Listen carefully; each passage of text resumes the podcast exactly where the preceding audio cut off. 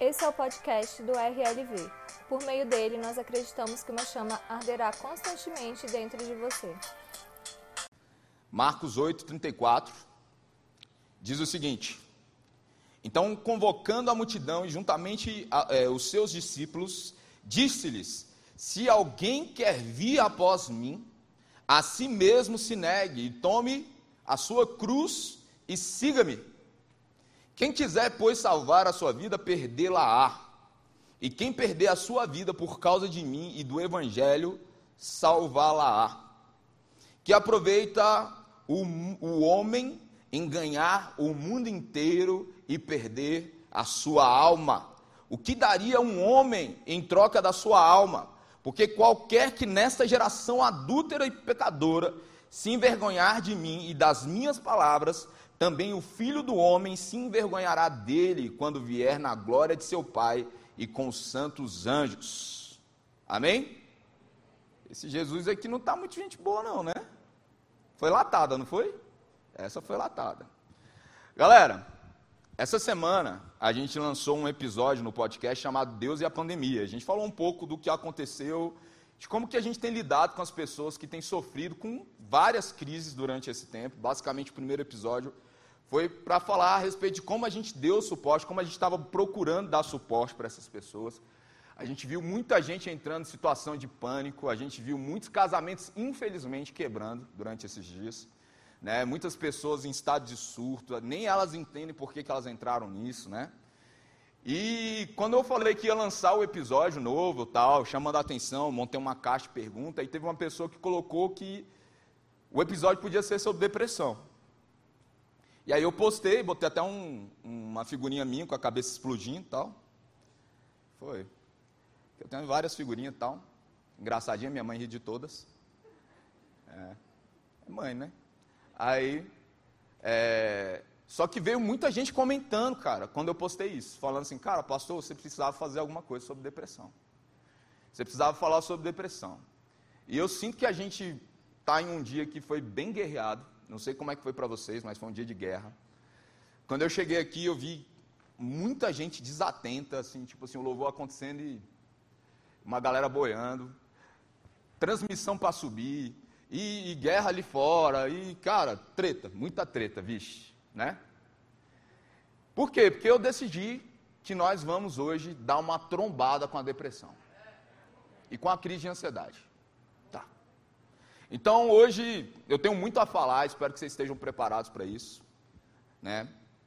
Mas aí eu, eu, falei, cara, a gente precisa fazer algo. E eu vou te falar, além de ter, né, algumas filhas, né, e filhos da casa falando comigo a respeito disso, eu também tive um momento agora na, na quinta-feira, cara, onde é, eu vi uma pessoa que a gente ama muito, né, que chegou para mim a notícia de que ela tinha dito que ia se matar três vezes, cara. Filha, cara, filha da casa. Aí eu fiquei me imaginando, gente. Eu não sei, já se imaginou no lugar? Isso é tipo assim, você entra na, tipo, na, no que sua mente criou. Eu fiquei imaginando se eu tivesse que fazer esse enterro, cara. Então eu fiquei, tipo assim, extremamente é, movido com isso. Eu falei, não quero, não vou aceitar perder um sequer dos filhos dessa casa para esse negócio, cara. Então hoje a gente vai escancarar com isso, cara. A gente vai enfiar um monte de bico na cara do Satanás e vai dar um tiro na cara para estragar o funeral. É, do diabo, não seu, viu? Está repreendido. Então eu, eu comecei, não que eu não já tivesse estudado, então eu vim trazer tudo aquilo que eu já tinha estudado a respeito, e eu quero trazer algumas coisas para vocês, a respeito da minha experiência como alguém, alguém que já viveu em depressão, como alguém que já viveu em depressão, e como alguém que atende pessoas que estão nisso, em crise de ansiedade. Eu quero trazer alguns, algumas coisas dessa experiência, beleza? E trazer algumas questões bíblicas sobre isso. Tá? Então eu assisti, para começar, um ciclo de palestras, de, de, de mensagens, da ILP FAPESP, das, de Ciência e Inovação, um evento no qual se tratou sobre depressão, saúde mental e pandemia. Aconteceu agora no dia 26 de outubro. E lá tinham vários professores, na verdade, três professores e pesquisadores da, aula, da área de saúde coletiva. Mari, Marilísia é, Barros, professora de é, PhD em Medicina da Faculdade de Ciências da, Médicas da Unicamp, Laura Helena Guerra, da Faculdade de Medicina da USP, e Guilherme Polanzinski, professor da Faculdade de Medicina da USP, todos eles trazendo dados a respeito desse momento que nós estamos vivendo. Agora, dia 26 de outubro, tá? E olha o que, que eles falaram. Os números atestam que a gente tem um cenário no qual 40% da população brasileira está sofrendo com depressão ou crise de ansiedade. 40%. É um dado muito alto esse, né?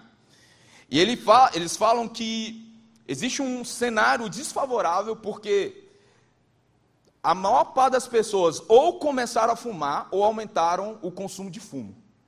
E outros, o consumo de bebida. Então teve um aumento muito grande no consumo de álcool e tabaco, tá? Por quê? Porque as pessoas precisam de algo que dê uma anestesiada, né, na situação.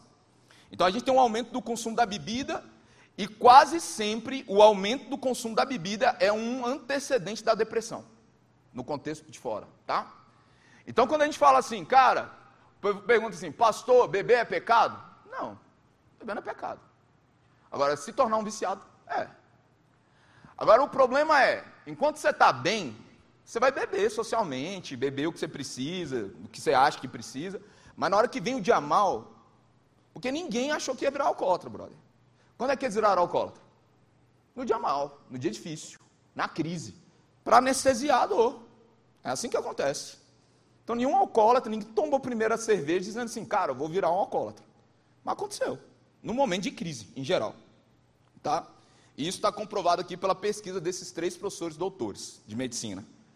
Então, a gente vê que já existe um pré-dispositivo para quem tem o uso abusivo dessas coisas a entrar em depressão. Tá?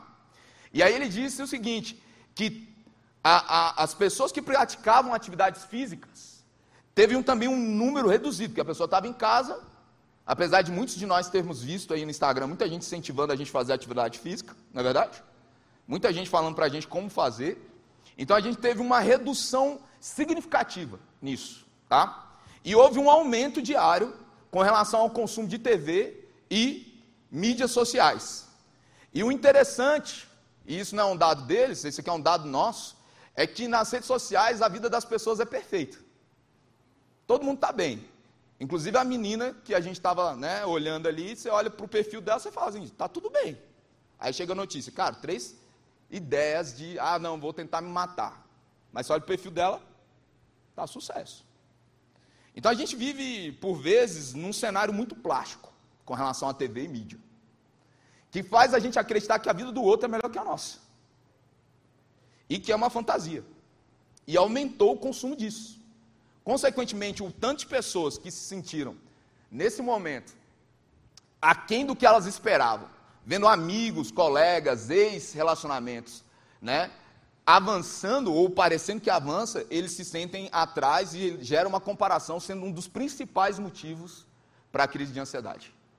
Né?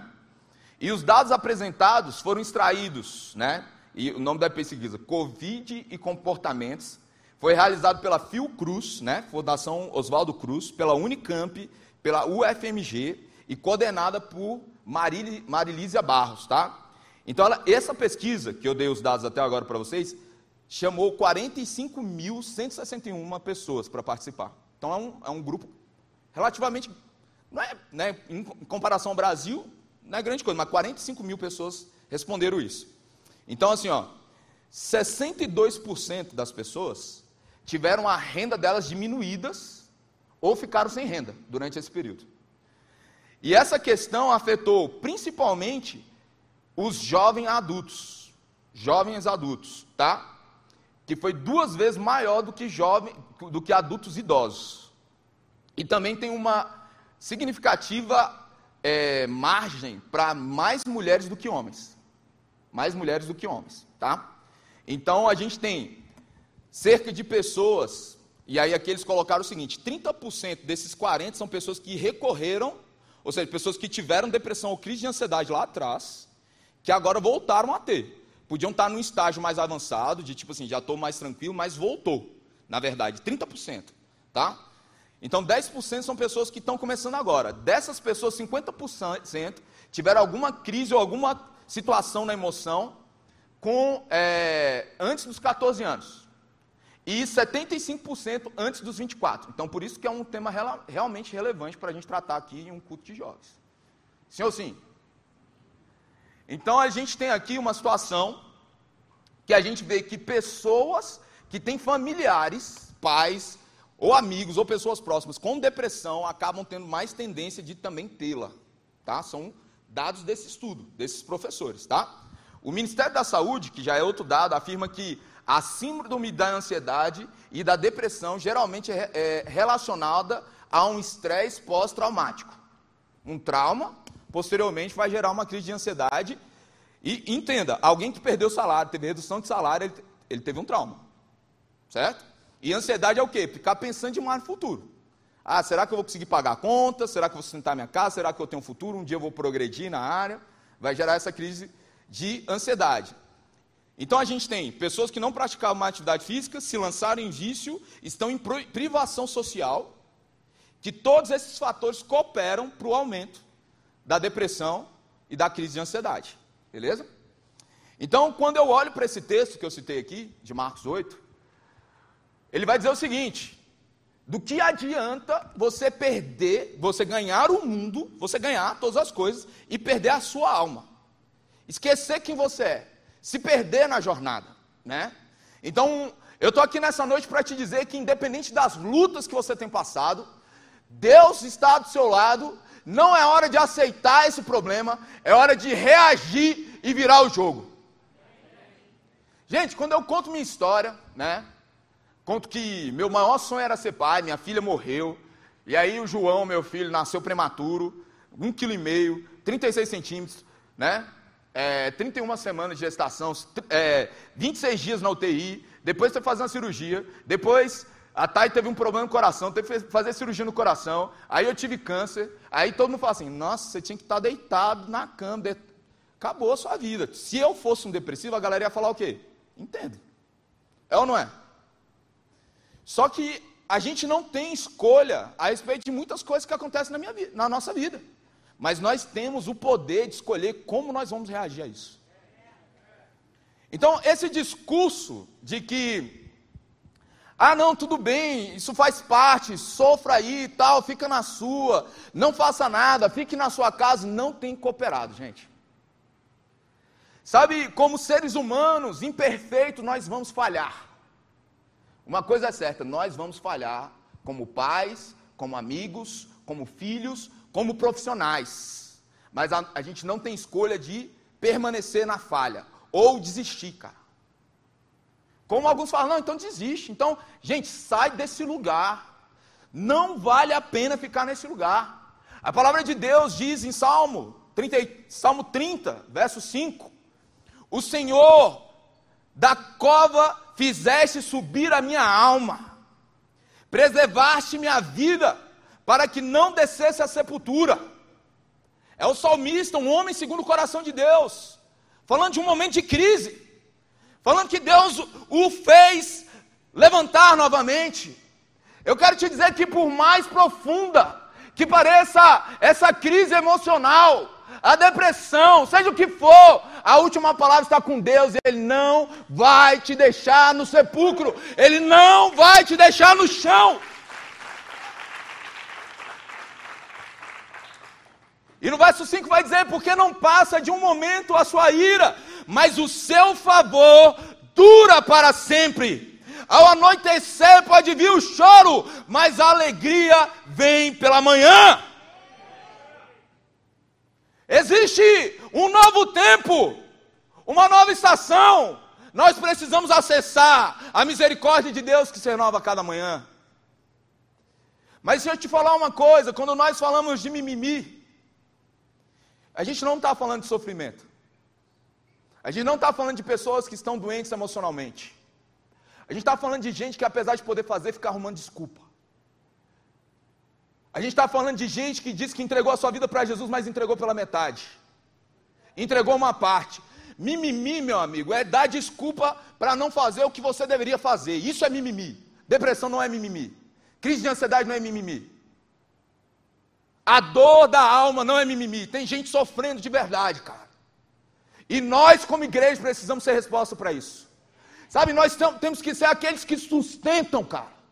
Que apoiam aqueles que estão na fraqueza. Suportar os outros em amor é isso. Cara, o cara está em crise, cara, conta comigo, conta com meu ombro, conta com minha oração, conta com a minha visita, conta comigo, cara. Eu não vou aceitar que você fique aquém daquilo que Deus chamou para ser. E sabe quando você estuda esses assuntos, você vê que tem gente dizendo que existe algo crônico, cara, ou seja, não tem cura, não tem cura um caramba. Jesus é a cura. A psicologia pode não ter, a psiquiatria não pode ter, mas a palavra de Deus tem. Tem. Nós não vamos abrir mão de caminhar com a verdadeira verdade. Nós não vamos relativar a situação. Então, por vezes, algo que foi uma falha, a gente tenta apaziguar falando assim: não, não não, só para ficar no politicamente correto. Cara, se eu falhei, se eu errei, se eu pequei, ei, pequei, assumo, levanta a cabeça e vamos dar a volta por cima. Vacilou, não deu certo, fracassou, levanta a cabeça e dá a volta por cima.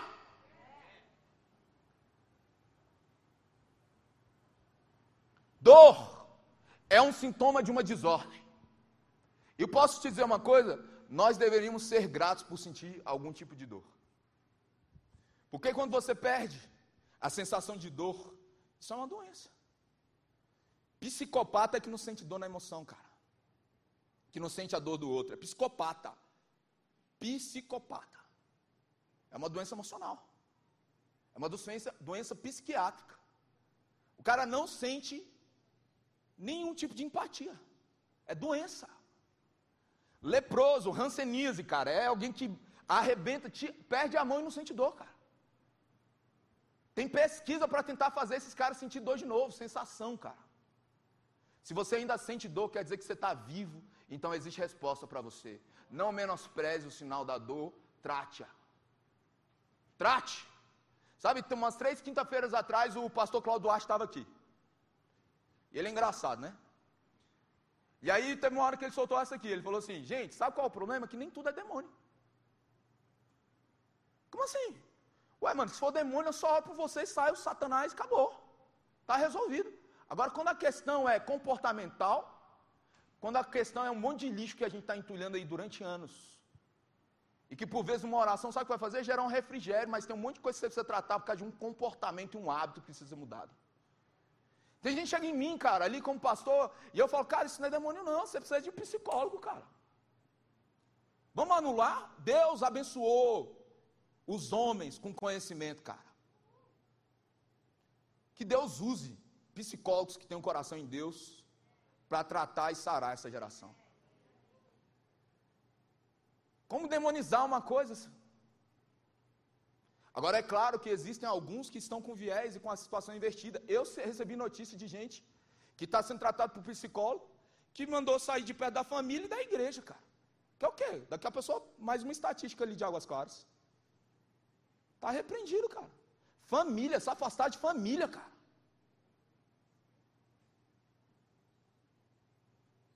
Fala sério, cara. Não sei de onde aprendeu isso, porque o que eu estudei de psicologia não bate com isso.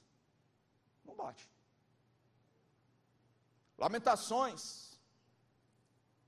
capítulo 3, verso 21 a 25 diz: Minha alma continuamente se recorda e se abate dentro de mim, porque eu quero trazer à memória aquilo que me pode me dar esperança.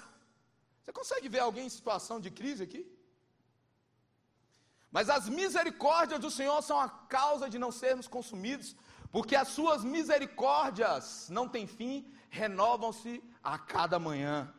Grande é a tua fidelidade. A minha porção é o Senhor. Diz a minha alma, portanto esperarei nele. Bom é o Senhor para os que esperam nele. Não deixe de esperar em Deus. Não deixe de confiar, independente das circunstâncias. Tem gente que conversa tanto com as emoções que não consegue mais confiar em Deus, cara. Quando a gente olha para algumas pessoas no gabinete e fala assim, gente, confia, porque vai passar.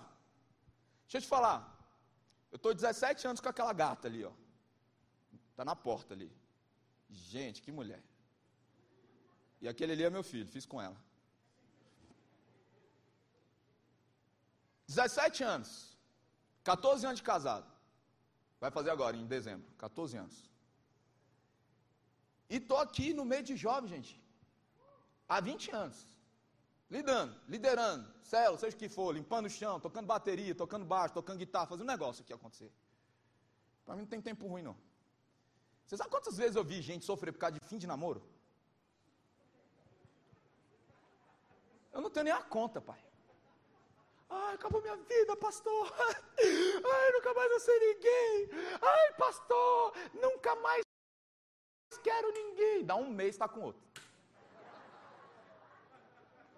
E passa quatro semanas me enchendo a paciência. Não, eu não quero mais ver pastor. Acabou para mim, pastor. Ai, já era para mim, pastor. E eu só falo assim, vai passar. Ai, pastor, você não entende. Entendo. Ai, pastor, você não sabe.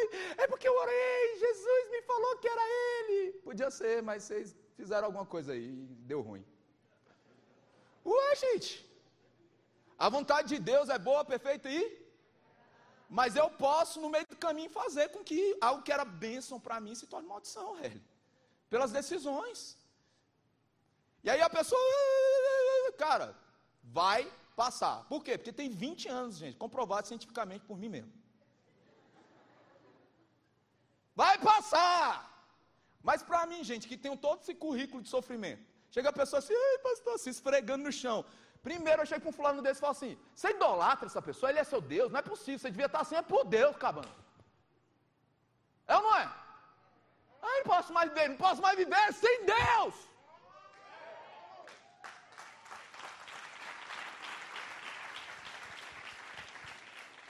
Gente que se anula por causa de um relacionamento. Deus, gente que era apaixonado por Deus e abre mão por causa de um monte de ilusão, cara. Eu estou com 36 anos, cara. Você sabe o tanto de gente que eu vi desviar nessa vida? Na adolescência, no início da juventude. A maioria, sabe por quê? Que queria dar uma furada. Era sexo. Maioria. Ai, muito, muito restritivo. Por que, que Deus está me segurando de algo tão maravilhoso que eu posso só viver aqui na terra? Porque Deus quer te garantir segurança, miserável. Aí vai, se sente culpado, se afasta. Aí depois fica numa briga, ai, não sei se eu preciso frequentar a igreja. Eu sou a igreja, um caramba que você é a igreja. Igreja, quando tem dois ou três reunidos no nome de Jesus, um sozinho não é nada. Vós sois templo, é no plural. Para de distorcer texto, cara. E não vem com esse papinho amarrado para mim, não, que eu já fui um bosta desse. Desculpa a palavra, mas é porque eu estava uma bosta mesmo quando eu estava assim. Dá licença, cara. Pare de dar desculpa. Ai, não sei. Ai, essa igreja não se adapta à minha vontade. Problema teu. Fala sério, cara. Muita desculpinha. Isso é mimimi, pai. Aí chega em mim e fala esse negócio. Aí eu vou falar assim: vou menosprezar a dor do cara, cara.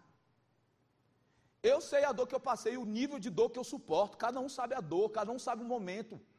Não é porque eu vivi tudo isso que eu vou menosprezar a dor do outro. Não vamos menosprezar a dor dos outros. Deu para entender? Não é para menosprezar, cara. E eu fico dando atenção, gente. Vontade é de mandar chispar. Não fico dando atenção. Por quê? Porque eu vou ver essa pessoa restaurada, meu amigo. Eu vou caminhar junto com ela. Ela não vai andar sozinha. Para ela, agora ela está fraca, mas a gente vai carregar ela. A gente vai levar ela um novo tempo e a gente vai ver ela fazendo isso pelos outros.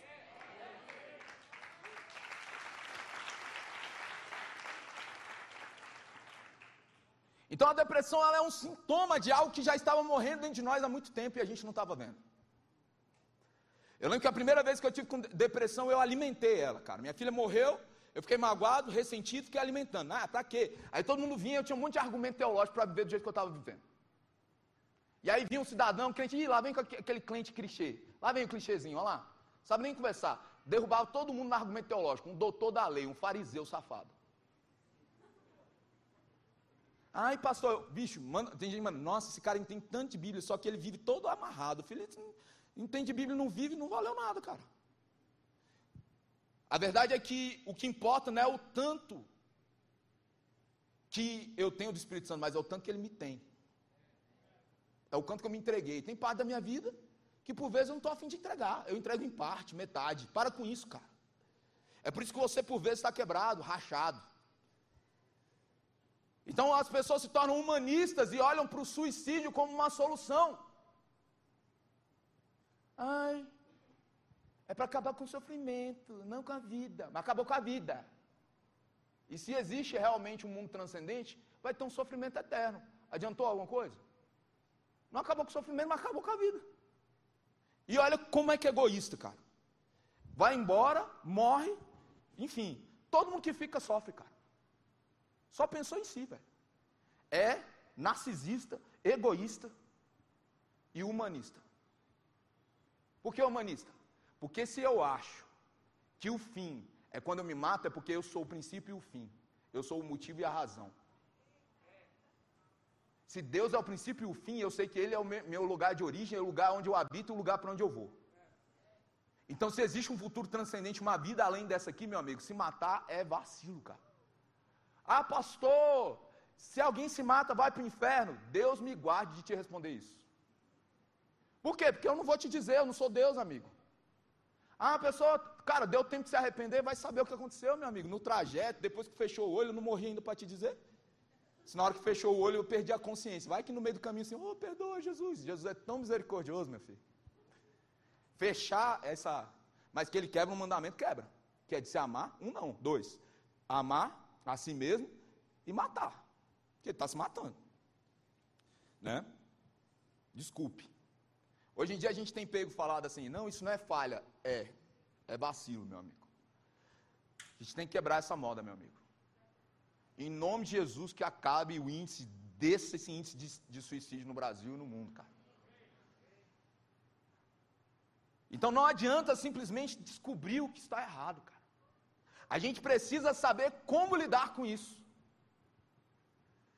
Não se esconda atrás de um diagnóstico. Não fique atrás, e muito menos, de um diagnóstico que foi autodiagnóstico. Sabe por quê? Tem gente chega no gabinete e fala, pastor, eu estou com depressão. Ah, é? Quem te disse? Eu. Você, cara. Cara, tem psiquiatra, estuda anos, especialização, psicólogo, pedagogo, um monte de gente, cara, para poder, exame para fazer, porque pode ser não só, gente. Aí, aí teve uma pessoa que mandou para mim, pastor, eu estou sentindo muita culpa, porque eu acho que eu estou em pecado por estar em depressão. Não carrega essa culpa, nós não precisamos satanizar a depressão. Não vamos satanizar a depressão. Tem pessoas que estão em depressão por causa de questões orgânicas, vitamina no corpo, hormônio no corpo que não tem, não está sendo produzido. Cara, vai no psiquiatra, a primeira coisa que ele vai pedir é um monte de exame para você. Para ver se está tudo em ordem. Por quê? Porque se for uma coisa só de hormônio ou vitamina, já trata com vitamina e já levanta. Não é só, por vezes, questões emocionais. O COT vai dizer que 90% tem algum tipo de influência e não possessão demoníaca. Tá? Então não adianta se esconder atrás de um diagnóstico, porque as pessoas hoje se diagnosticam, sabe pelo quê? Minha saúde, no Google. Quero te dar uma dica, cara. Para de botar diagnóstico no Google que você vai morrer de antecipação. Porque lá, um encravado. Nossa, está encravado. Deixa eu ver o que tem no Google. Câncer. Terminal.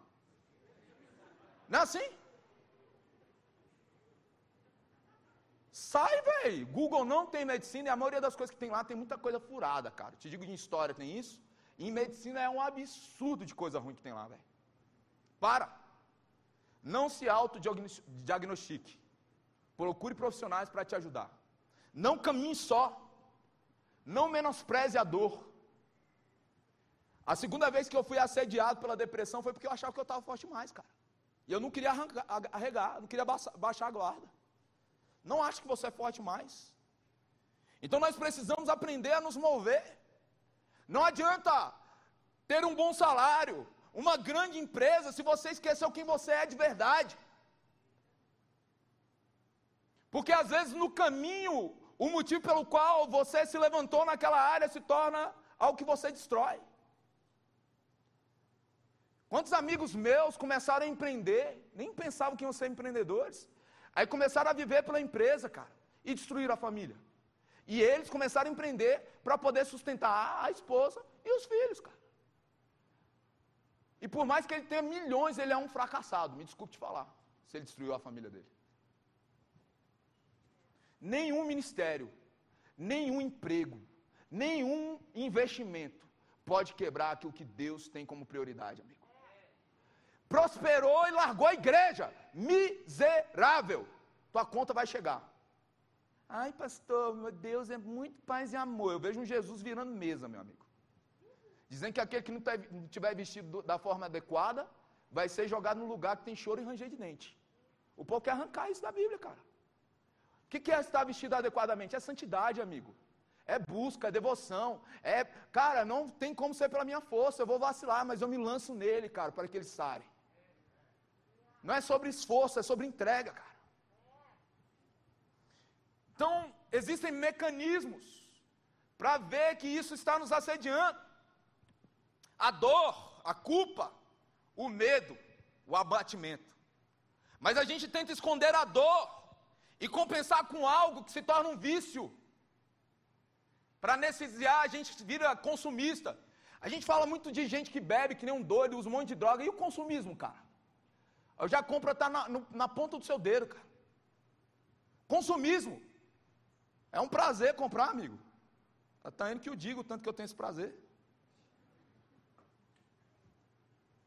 Por vezes nós queremos esconder ou suprimir a culpa com a cauterização da consciência. Porque nós, quando cometemos a primeira vez o pecado, a gente sente a culpa, na segunda não dói tanto, no terceiro já se afastou, no quarto cauterizou, amigo. E apostar toda a fé ainda fica pagando de superior. Ah, na igreja só tem hipócrita, você é o primeiro.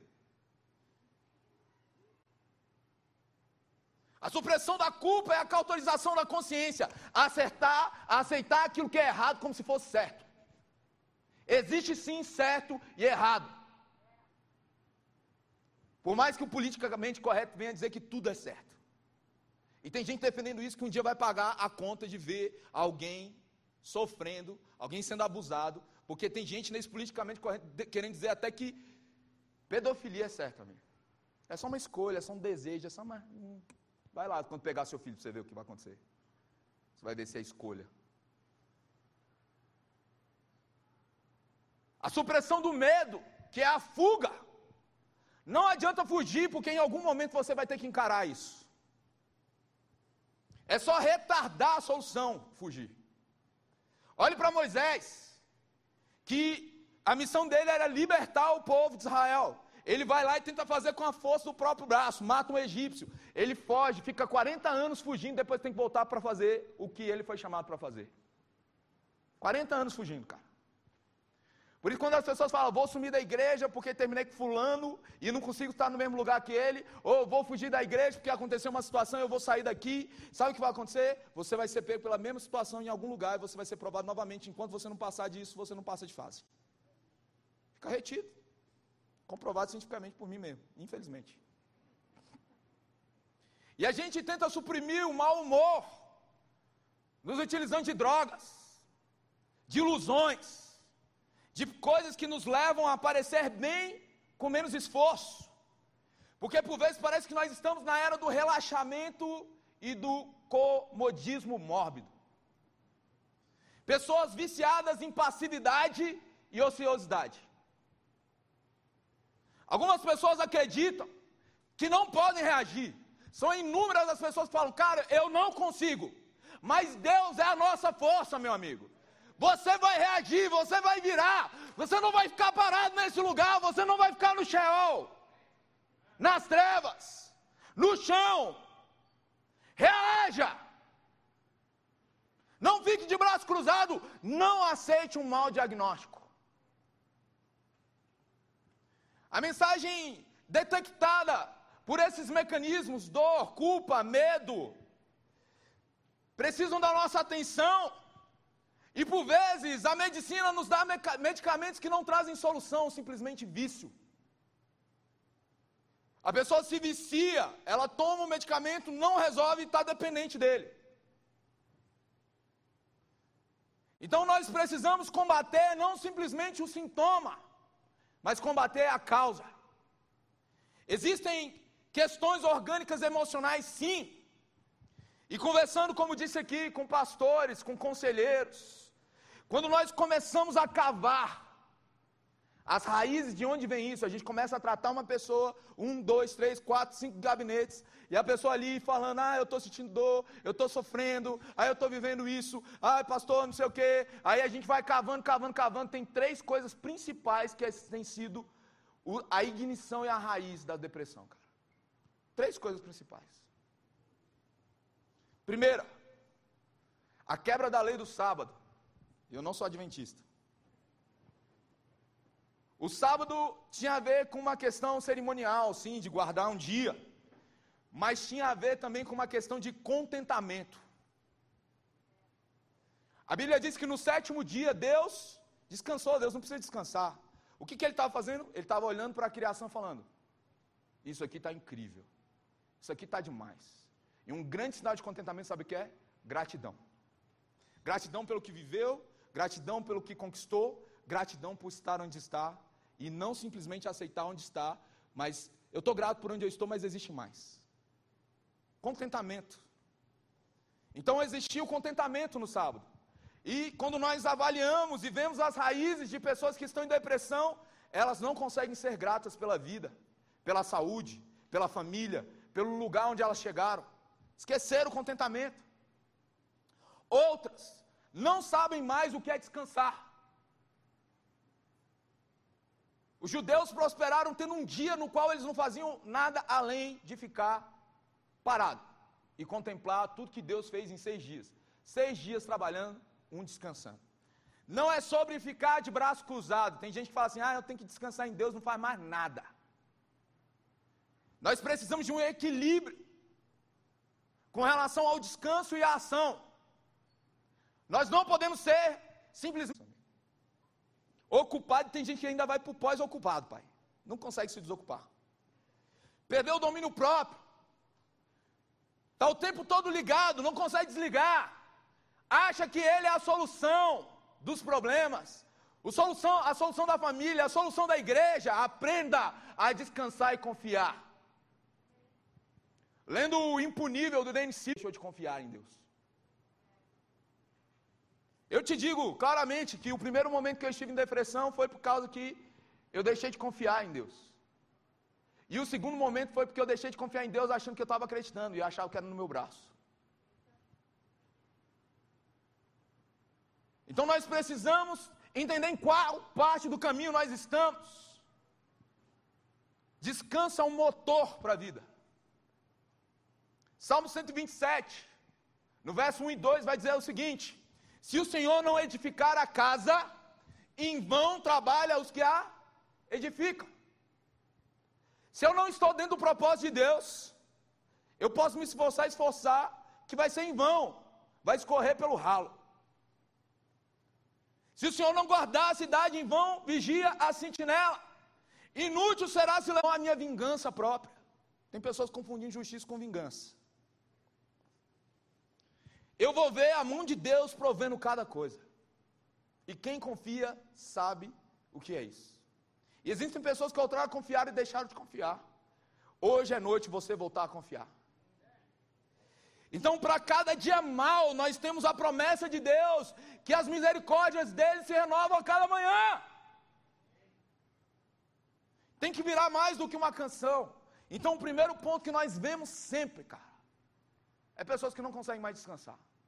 Pessoas que não conseguem mais se contentar. Pessoas que são ingratas. O segundo ponto, mais comum que nós encontramos, é a passividade gerada pela perversão sexual. E isso aqui deixa um monte de gente chateada da gente falar.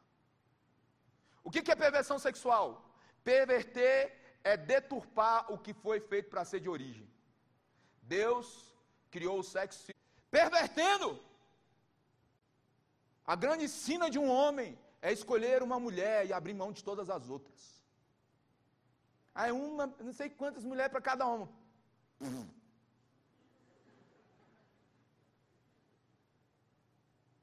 Ah, eu quero me divertir. Aquela ali eu amo, essas aqui eu só me divirto. Moleque. Você é um moleque. Moleque. E tem família sendo destruída por causa dessa relativização, cara. O, a sociedade está quebrando por causa de um monte de moleque. Depois que o divórcio se tornou comum, a gente vê a sociedade só indo para a lama, cara.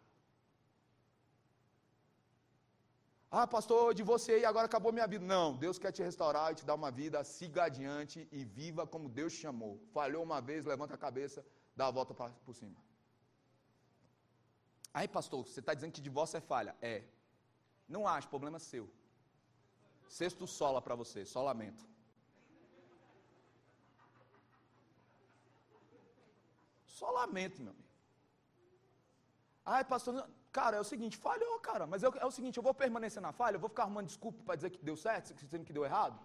É para casar para ficar para sempre, meu irmão. Eu falo isso em todo casamento, cara. E eu acho que eu falei no culto passado. Se eu tivesse o entendimento que a minha esposa, a minha família, eu não tinha hipótese de largá-la. Pode aparecer quem for, velho. Pode parecer melhor, pode, que se exploda. Ela é minha família, eu não abro mão, que nem eu não abro mão dos meus filhos, cara. Fala sério. É cada cara frouxo que aparece. Que não aguenta um, um busanfa, um, uma curva. Vai dominar esse negócio. Oxe. Então a gente tem muito trauma na sociedade gerado por causa disso, cara. Lute pela sua família. Algumas pessoas passaram por abuso sexual e por não poder falar se tornam passivas. Não conseguem mais reagir ou se tornam muito agressivas. Quando eu tinha uns 3, 4 anos, um idiota lá da minha rua abusou de mim, cara. Eu lembro que a primeira vez que eu tive coragem de falar disso foi num encontro onde tinha que confessar os pecados. Eu fiquei assim, velho, eu falo, não falo pra esse cara. E era só eu e ele, velho. E eu tava assim, não vou falar, velho. Que vergonha, velho. Vão pensar que eu sou gay. Eu e ele, velho. E não tinha coragem. E eu falei, vou falar, mano. Eu vou falar. Vai que eu sou um miserável que fica caindo pornográfico disso até hoje. Porque eu não tenho coragem de tirar isso. E sabe, eu vejo hoje, com 36 anos, que a minha reação ao abuso foi me tornar um cara violento. Eu só queria resolver tudo no pau, meu irmão. Vamos arrumar briga. Seis anos batendo nos amigos do meu, do meu irmão de dez. Não tinha luta limpa, não. Era um no saco e outro na cara. Já sabia que era o ponto fraco, eu era menor, toma. Luta limpa. Tá até meu amigo Marcos ali, que já me deu um couro também. A gente ficava brincando de lutinha na adolescência. Ele vinha com os golpes de jiu-jitsu assim, ó. Você olha para ele, você nem imagina. Olha lá. Então a gente, por vezes, reage e não sabe por que está reagindo, cara. E eu lembro quando eu falei agora, aquilo que eu não tinha coragem para falar para um cara, que era eu e ele, eu estou falando para vocês. Falando para a gente que está assistindo ali, sabe por quê? Porque a gente tem uma estatística muito alta de abuso, cara. No Brasil, de cada 10 pessoas, 7 foram abusadas. E carregam essa dor. E por vezes nem sabem que isso reverbera na vida delas. Eu quero dizer que como Deus me curou, como Deus mostrou quem eu sou, Ele quer te mostrar quem você é. Eu queria te dizer que eu nunca tinha tido crise assim de saber, e aí, cara, eu sou hétero, eu sou homo, qual é? Véi, rolou. E aí? E aí que eu encontrei aquela mulher ali, uh! E antes dela teve, infelizmente, outras. Mas que veio a crise, veio a cantada que eu podia ter cedido, cara. Ah, todo mundo, não, nem todo mundo que passa por isso passou por uma situação dessa. Eu passei. Estou confessando diante de vocês. Eu sei quem eu sou porque eu sei quem Deus é. E mediante conhecer quem Ele é, eu descobri quem eu sou. É isso que nós precisamos. Existe um mundo doente porque não sabe quem Ele é. Então, o abuso sexual gera a violência extrema, a humilhação. Nem apanhar na cara é tão duro quanto isso por vezes. Então, nós não podemos tolerar o intolerável. Estuprador, meu amigo, tem que ser preso. Pedófilo é pedófilo, não tem essa de tara sexual por menor e achar que está de boa, não, cara. A gente confunde perdão com justiça. A pessoa se arrependeu, ela está perdoada, mas ela vai ter que pagar pelo que ela fez. Ai, nossa, pastor. Justiça é justiça, amigo. Justiça é justiça. E não é vingança. Ele paga o pato para poder depois sair limpo. Justiça é isso. Há 20 anos depois sai com Zerou. É isso. Dez anos, cinco anos de prisão, seja o que for, meu amigo, vai pagar o pato. E se for homem de verdade, que nem eu dei aula na cadeia um tempo atrás, o menino ele se converteu, sabe o que ele fez? Ele foi lá na cadeia e falou assim: Eu cometi esse e esse crime, vocês estão me procurando. Se entregou e ficou lá preso. O menino que eu dava aula lá. Esse é macho, irmão. Justiça é justiça, perdão é perdão. Vai ser perdoado, redimido, salvo, mas existe uma conta a ser paga. Outra coisa que tem estraçalhado essa geração é a maldita pornografia. Acessível e mais viciante do que maconha é, do que cocaína. Dez vezes mais viciante. E acessível e feito na surdina. Muitos homens abrem mão da esposa para poder estar na pornografia. Cara. E alguns jovens acreditam que estão presos, mas no dia que casar passa. Não passa. Larga disso agora. Além de que tudo aquilo ali é uma mentira. Mentira.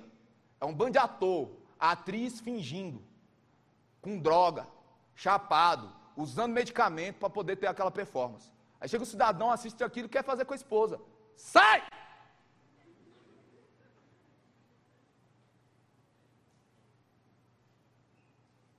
E não são poucos os casos de pessoas que estão sofrendo de depressão por causa dessa miséria aqui, cara. Sabe por quê? Porque quando a gente cava, a gente descobre a relação com isso. E ela se torna um passivo, sabe por quê? Por causa da culpa. Aceita uma mediocridade. Sabe do que eu lembro do cara lá de Marcos 2? Que por causa da culpa, ele não ia ser curado de uma paralisia. Jesus ele perdeu o pecado e aquele cara começa a andar. Hoje é noite você ser livre para voltar a andar. Sai dessa! A maior parte da libertação não é a respeito de demônios, é de comportamento, é de decisão, é de escolhas. Quando eu confesso, eu tiro a mordaça que estava na minha boca. Porque Provérbios 28, 13 vai dizer assim: O que encobre as suas transgressões jamais prosperará. Mas o que confessa e deixa alcançará misericórdia. E eu confio na Bíblia, amigo. Mas outro que arrebenta com tudo é a falta de perdão. E, gente, toda vez que fala de falta de perdão, ela chega baixa, assim. Porque é algo que todo mundo sabe que deve fazer, mas por vezes acha que não precisa. Nunca estaremos imunes, mas a gente pode escolher como reagir. Ninguém pode te ferir sem seu consentimento. A ofensa é um copo que você escolhe beber. Meu nome é Vinícius, boa noite. Se eu andar pela rua e falar assim, Fernando, eu não vou olhar para o lado, cara. É ou não é? Ah, vai aí, ô Alfredo. Eu não olho para o lado. Aí o cidadão fica possesso porque foi chamado de um nome que ele não concorda. Ai, eu não aceito que ninguém me chame assim. Então você está dizendo que você é.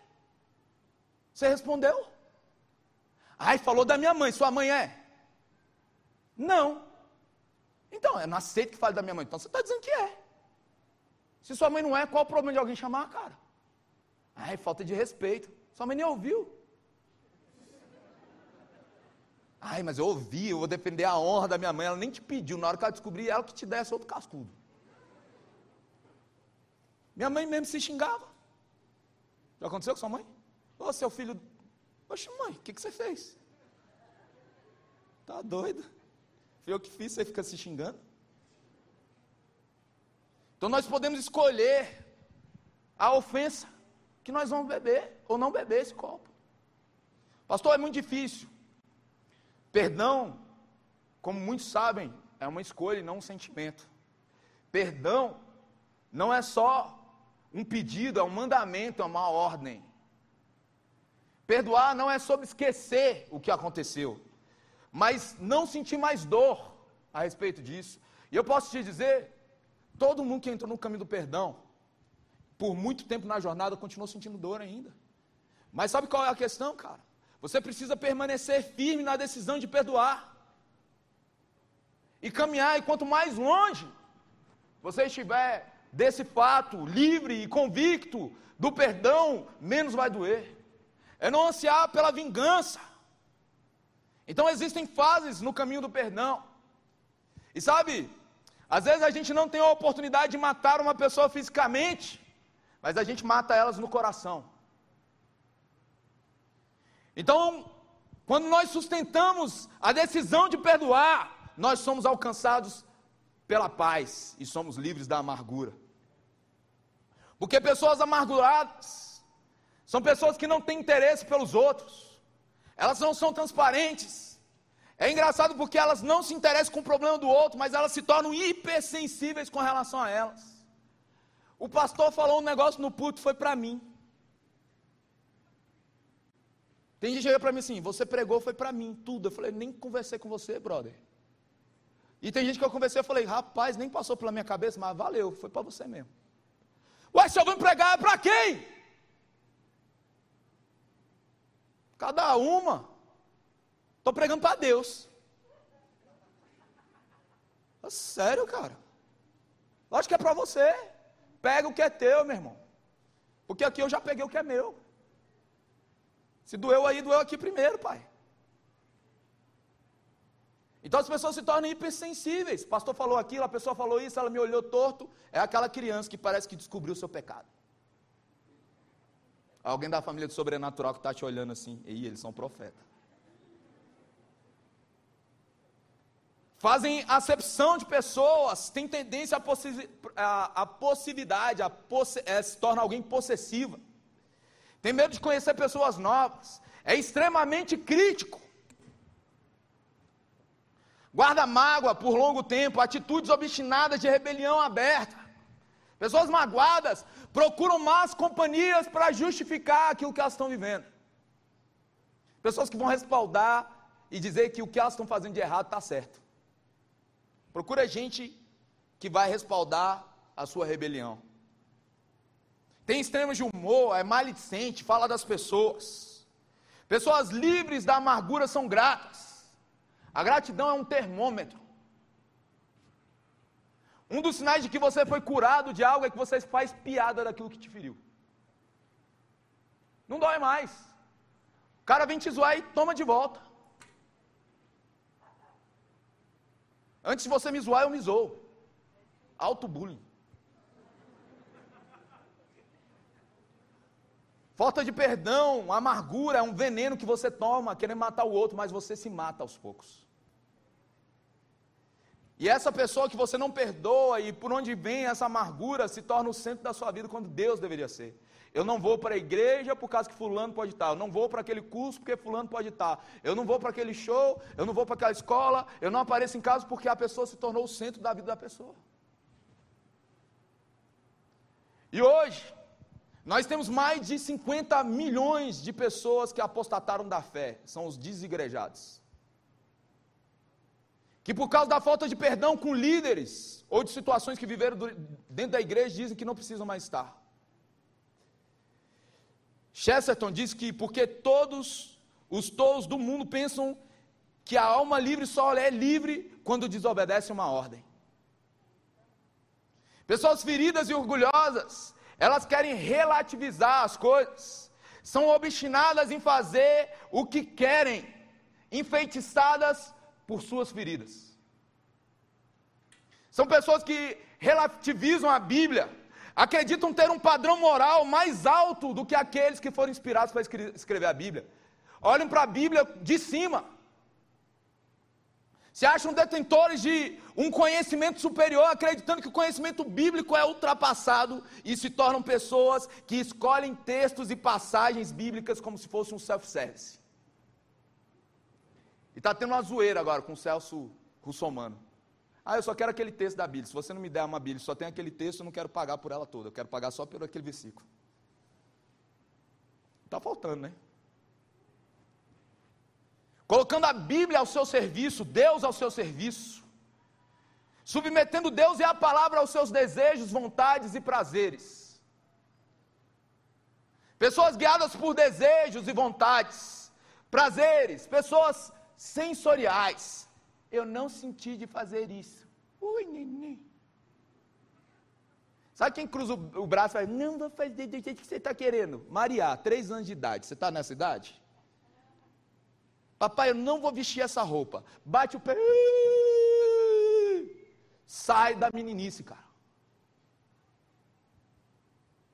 Eu sabia que a sentença ia ser longa. Mas hoje eu não aceito ficar.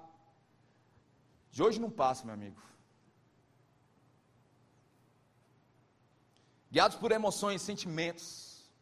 Sempre relacionando tudo a desejo, sendo pessoas que tenham a grande marca de não estarem submissos. Elas caminhando, caminham na tirania e da ditadura dos seus desejos, das suas vontades. Pessoas guiadas por desejo de vontade, emocionais. Permanecendo na fé, eu vejo que as pessoas que seguiram esse caminho, cara, vendo amigos meus que ficaram pelo caminho na adolescência e na juventude, estão arrebentados nas suas emoções, de sensações que às vezes eles esperaram que nunca vieram iludidos com paliativos, anestesiados pelas drogas, pelas bebidas, pelo sexo, pela promiscuidade ou pelo pseudo sucesso. Hebreus 4:12 vai dizer que a palavra de Deus ela é viva e eficaz, mais cortante do que espada de dois gumes, que penetra ao ponto de dividir alma e espírito, emoção de propósito, medula e juntas, apta a discernir pensamentos e propósitos. Até quando nós vamos nos mover por simples emoções, sensações, desejos e prazeres e pagar de que somos maduros? Por isso Jesus ele eleva o padrão. Se antes o problema era matar, agora se eu pensar em atacar alguém, eu já estou pecando. Se outrora o adultério que era o problema, se eu pensar em ter relação com alguém, eu já pequei. Sabe o que, que Jesus está falando aqui? Que o importante não é simplesmente o fim, mas também é todo o processo. Lá na lei é o fim. Na graça é todo o processo, porque é uma jornada junto com seu pai. Pessoas se afundam na depressão, porque elas estão olhando para o fim, cara. Para o fim. E não reconheceram no processo a dor, a culpa e o medo. E a quebra que tiveram. Mediante a falta de perdão. A entrar em perversidade sexual. E entrar em uma vida militante onde ela acha que ela tem que confiar nela mesma. Porque pessoas realizadas de verdade se movem não pelo que veem, não pelo que sentem, mas por aquilo que creem. Porque aquilo que eu vejo, aquilo que eu sinto, aquilo que me emociona pode passar, mas aquilo que é de Deus permanece para sempre. Então, alguém realizado de verdade é alguém que conhece a sua vocação, o seu chamado, o seu propósito, sabe de quem veio e para onde está indo. E não vai se mover por necessidade, mas vai se mover por uma palavra de Deus. Porque o dom e a vocação que nós temos está conectado com algo que nós amamos. Algo que nós trazemos desde o começo da nossa vida e que por vezes nós não notamos. Porque a vida respira quando nós vivemos no nosso dom, na nossa vocação e no nosso propósito. A paixão por isso que Deus nos chamou a fazer, produz uma visão. E a visão vai produzir uma missão. E uma missão vai gerar frutificação. E a frutificação vai trazer a realização de verdade. Mas essa missão, antes de ser minha, ela é de Deus. De Deus. Há mais de um ano atrás, quando Deus me chamou para o Relive, eu falei, cara, eu não vou ir. Não vou. Deus me pegou no meu quarto e falou o seguinte: Eu te chamei para ser pai nessa cidade. Essa semana me perguntaram, cara, o que você espera do Relive? Eu falei assim: Eu espero que seja uma família, onde nós somos uns pelos outros, onde nós aturamos os defeitos e lutamos para que a pessoa supere isso. Mas independente dos defeitos, a gente vai continuar junto, lutando para que as coisas sejam transformadas. Meu pai falhou, eu acho que o seu também falhou com você. Minha mãe falhou comigo, eu acho que a sua também falhou. Hoje, como pai, eu sei que eu falo com meu filho também. Porque é muito fácil você falar se você não está na posição. A grande verdade é que todos nós vamos falhar. Mas nós não devemos permanecer na posição de queda, de destruição e de perda, cara. Então, quando Deus me pegou no meu quarto de oração e falou o seguinte: Assim como eu te curei na sua identidade, assim como a revelação de quem eu sou para você fez com que você entendesse quem você é, existe uma geração doente, com crise de identidade, que precisa me conhecer. Então, a sua missão é revelar o Pai. No mundo tem muitos genitores, muitos líderes, muitos gestores, mas tendes poucos pais. E sabe, minha oração é que Deus levante mães e pais espirituais nesse lugar, que vão fazer com que pessoas sejam curadas na sua identidade, pessoas sejam curadas na depressão, na crise de ansiedade, porque muitas delas estão nisso porque elas esqueceram quem elas são, cara, perderam a sua alma na jornada. Essa é a missão nossa como RLV. Isso não é só para o relieve, isso é para o alto, isso é para o roupa, isso é para enxamos. Manifestar quem Deus é para que as pessoas saibam quem elas são e elas sejam livres dessas raízes e dessas mentiras. Eu quero convidar você a ficar de pé nessa noite.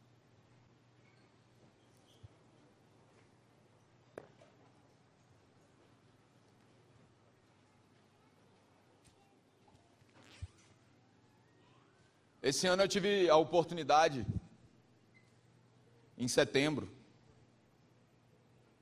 de participar de uma live junto com o Aisman, que foi voltado para essa situação e que ele decidiu ser uma resposta porque ele viu um amigo dele padecer.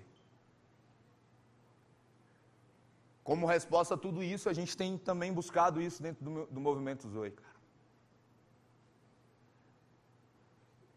Eu quero fazer duas orações nessa noite.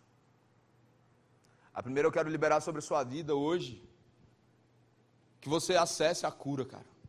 Se você está em crise de ansiedade, depressão, se você esqueceu quem você é, se talvez na jornada você perdeu a sua alma, cara, está na hora de você se reconectar àquilo que você foi chamado. Com 15 anos eu tinha dito que eu queria ser pastor, cara. Quando minha filha morreu, eu desisti de tudo isso. Um dos motivos de eu afundar foi porque eu esqueci quem eu era e o propósito pelo qual eu nasci. Eu tinha abandonado. Hoje mesmo Ontem eu vi uma foto minha de quando eu tinha desistido. Que eu tirei foto do meu pé e falei, cara, tudo que eu fiz pela igreja foi à toa. Isso me levou para uma depressão, cara. Quando a gente está fora do nosso propósito, a gente afunda. Então, a primeira oração que eu tenho para fazer nessa noite é relacionada ao seu propósito, à sua vocação, para que você entenda quem você é, para que Deus se revele a você e através disso você seja curado e através da sua cura, assim como Deus fez comigo, outras pessoas sejam curadas. Você crê nisso? Então feche seus olhos. Jesus, pelas estatísticas, pelos estudos, pelas pesquisas, eu sei que infelizmente existem pessoas nossas aqui que estão passando por essa luta. Eu creio ser quase impossível que mesmo aqueles que não estão passando não conheçam alguém que esteja passando. Os dados são alarmantes. Então, Jesus, eu oro nesse dia, nessa noite, para que eles recebam do alto a cura, Jesus, o refrigério a paz, a restauração. Que eles possam ter a revelação de quem o Senhor é. Sabe, por vezes no caminho eles se perderam, perderam a sua alma, esqueceram quem eles eram. E eu oro para que eles sejam encontrados nessa noite. Deus está trazendo à sua memória o propósito e a vocação pelo qual você foi chamado, você foi chamada. Aquilo que você abandonou por causa dos sentimentos, das emoções, por causa de que pessoas falaram para você que não ia dar certo. Existe algo de Deus a ser revelado através de você e o mundo está ansioso pela sua manifestação. A criação anseia pela manifestação dos filhos de Deus. seja curado na sua identidade mediante a revelação dele. Jesus, eu oro para que nesses dias que seguirão, Pai, em toda essa semana, que nós venhamos ter mais e mais encontros contigo. Perdeu o sono na madrugada, ser acordado por ti, com revelações de quem o Senhor é. Nos livros da ansiedade de achar que a gente vai ficar pronto na hora, de achar que o mal já vai embora. Existe uma fase na qual nós precisamos dominar e manter a convicção da decisão e não se dobrar. Levante suas mãos nessa noite. Deus te entrega armas, Deus te entrega ferramentas para que você não se dobre diante da tentação de voltar atrás na decisão de perdoar, de ser livre, de ser livre, de avançar. Você não vai retroceder pela dor, pela sensação, pela palavra dos outros, pelas más experiências, mas você vai avançar. Ei, Deus não está triste com você. O seu Deus tem prazer em você. Ele te chama, ele não desiste. Ele não abre mão de você. Deus, mais revelação de quem o Senhor é, mais revelação de quem o Senhor é mais revelação de quem o Senhor é. Jesus, mais do que uma boa palavra, nós precisamos do Senhor. Mais do que uma boa palavra, nós precisamos da revelação de quem o Senhor é. Para que nós sejamos realmente quem nós fomos chamados para ser. Para que nós saibamos quem nós somos, Jesus. Assuma o compromisso nessa noite. De se dedicar ao descanso. De se dedicar à presença. De se dedicar à oração de se dedicar à palavra, de abrir mão dessas raízes, arrancá-las de uma vez e viver livre.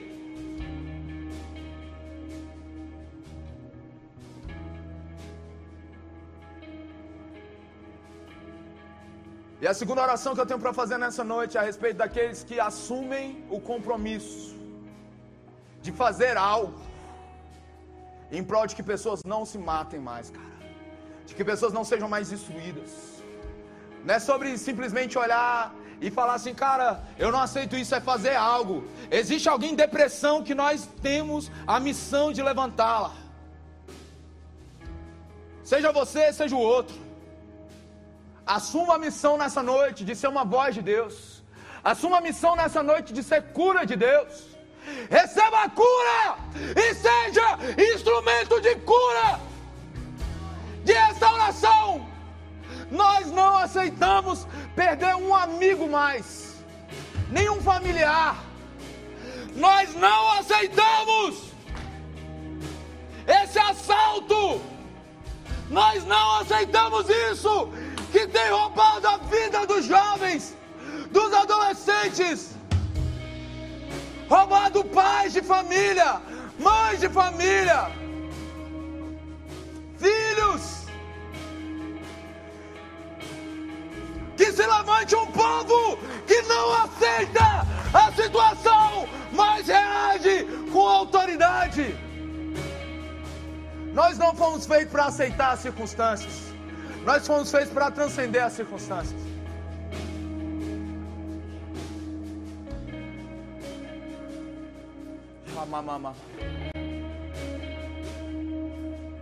Deus levanta um povo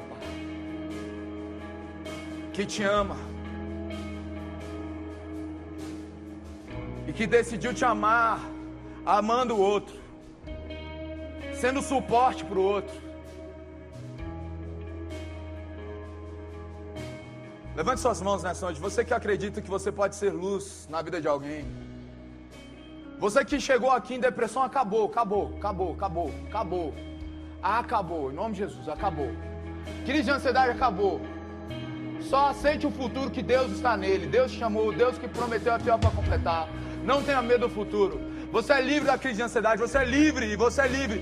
Não quer dizer que você não vai sentir mais nada, mas você vai permanecer na convicção de que Deus já te sarou e que Deus te levantou para ser uma voz de cura. Levante suas mãos se você assume esse compromisso. Ah, Deus, tem horas que quando nós ajudamos essas pessoas, levante suas mãos. Parece que a gente não vai ter força, a gente não tem mais o que falar, a gente não tem o que fazer, mas as pessoas saberão que nós estamos com elas. E porque nós estamos com elas não é simplesmente porque nós somos bonzinhos, mas é porque o Senhor é com elas. Que nós sejamos a revelação de quem o Senhor é, que nós sejamos os braços do Senhor nessa terra, que nós sejamos a boca do Senhor aqui nessa terra. Que nós sejamos a palavra de ânimo, de vida, chamando elas para o descanso, para a paz.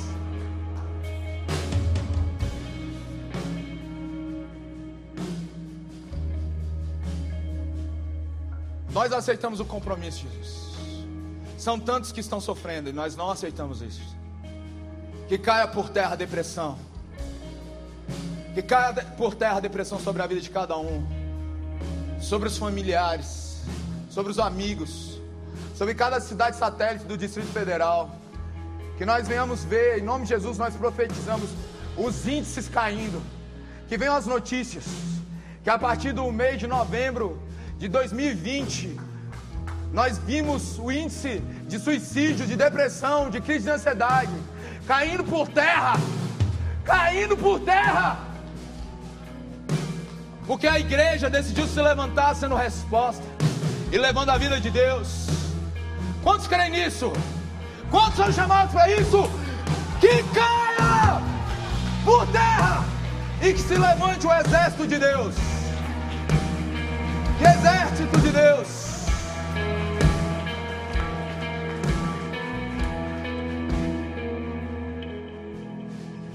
Gente, eu já passei do horário, mas é o seguinte. Da última vez que a depressão me abraçou, eu já era pastor, cara. E eu comecei a ver um monte de pastor se matando, velho.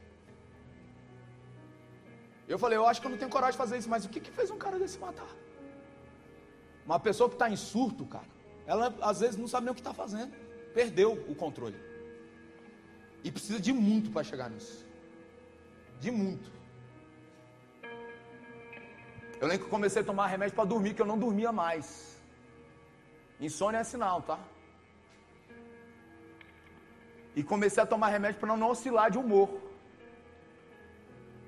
Eu lembro de um dia que eu entrei num quarto, no meu quarto de oração. E eu estava com todos os sintomas e tomando remédio, cara.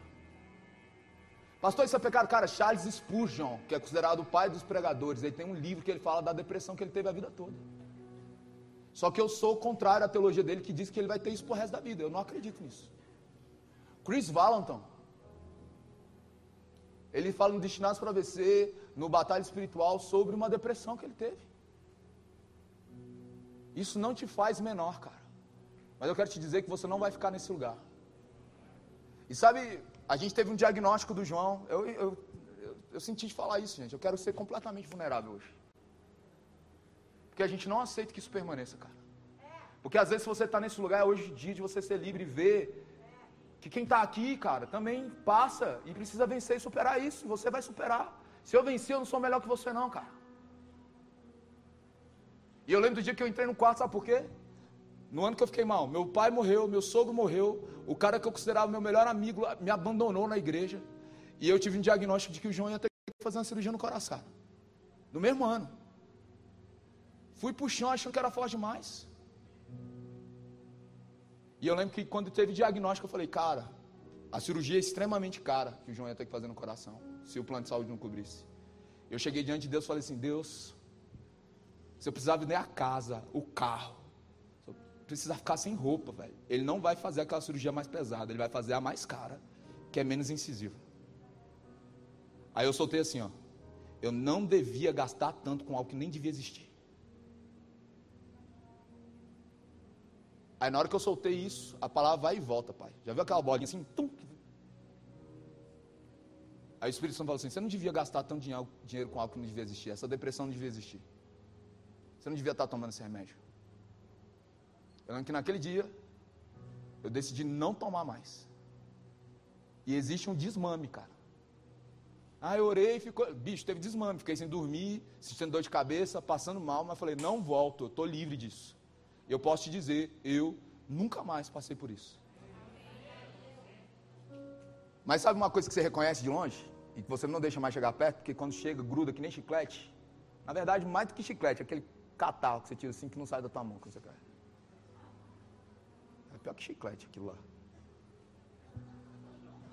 Pega e vai para outra. Vai chegar aqui perto não, pai. Aqui não. Aí não. Declare isso sobre você. Aqui não. Já foi. Aqui não. Na minha família não. Nos meus amigos não. Que caia por terra. Toda depressão. Nós somos o exército de Deus para esse tempo, meu amigo. A cura que o mundo anseia ver está em nós, para se manifestar em nós. Não sejamos omissos.